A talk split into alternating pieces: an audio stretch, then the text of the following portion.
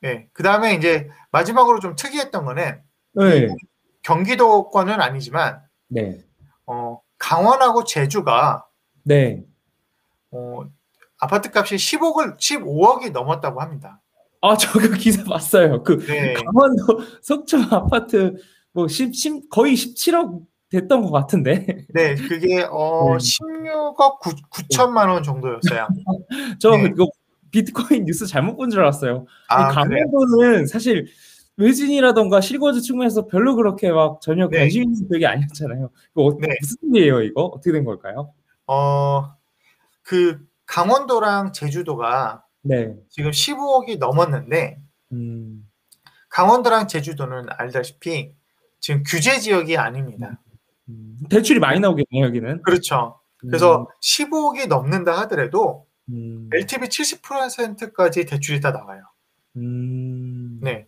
그러니까 어 그 이게 어찌 보면은 풍선 효과로 음, 올라갔다. 뭐키 음. 맞추기로 올라갔다. 이렇게 음. 볼수 있을 것 같고요. 음, 그래서 특히 이제 뭐 강원은 강원은 이제 그 물건이 속초에 있는 음, 그 바다가 보이는 펜트하우스 그 여섯 개밖에 없는 펜트하우스라고 해요. 그러니까 네.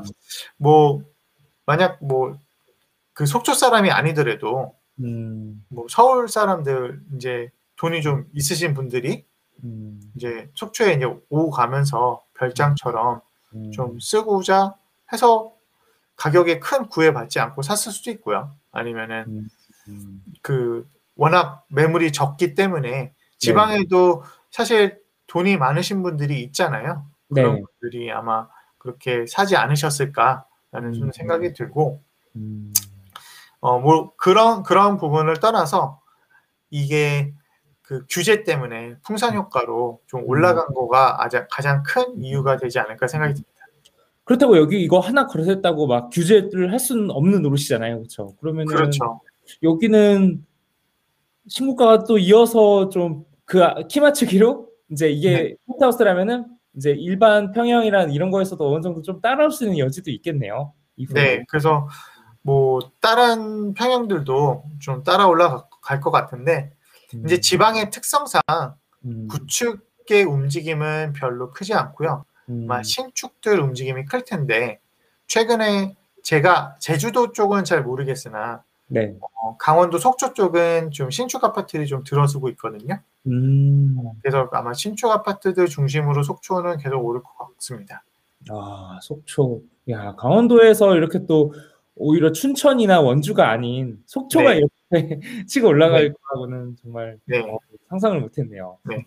재밌는- 속초랑 제주 네. 같은 경우는 작년에 그 사실 상승이 거의 없었어요. 속초 음. 같은 경우는 0.4%, 그다음에 제주 같은 경우는 5, 0. 마이너스 0.54% 이렇게 됐었는데 음, 어, 올해는 지금 상승률이 2.9%, 그다음에 제주는 7.2%. 이 정도 상승이 지금 나오고 있다고 합니다. 음. 아니 지금 든 생각이 여기가 바다가 보이는 펜트하우스면은 이거 뭐 에어비앤비나 이렇게 단기 임대로 돌려도 이거 월세로 수익으로 괜찮게 나올 수 있겠다는 생각이 갑자기 어, 드네요. 근데 여섯 아, 개면 그- 희생 가치도 굉장히 있고 아 그러네요. 그래서 어, 그거 이거- 한 네, 음, 70% 대출로 끼고 사서 네, 나머지 이제 이자만 내면서 이거 네. 이- 특히 여름 이럴 성수기 때는 뭐 꽉 찰 테고 네. 또뭐 수요가 충분할 것 같은데 어, 그냥 어. 한번 상상해봤습니다. 에어비앤비는 어, 이런저런 이제 법적인 이제 음, 그런 요소들이 있어서 좀 그럴 텐데 음. 만약에 뭐가 할 수 있다면 그렇게 활용을 좀 해보는 것도 해보면 좋겠네요. 음, 아, 예, 재밌는 기사였습니다.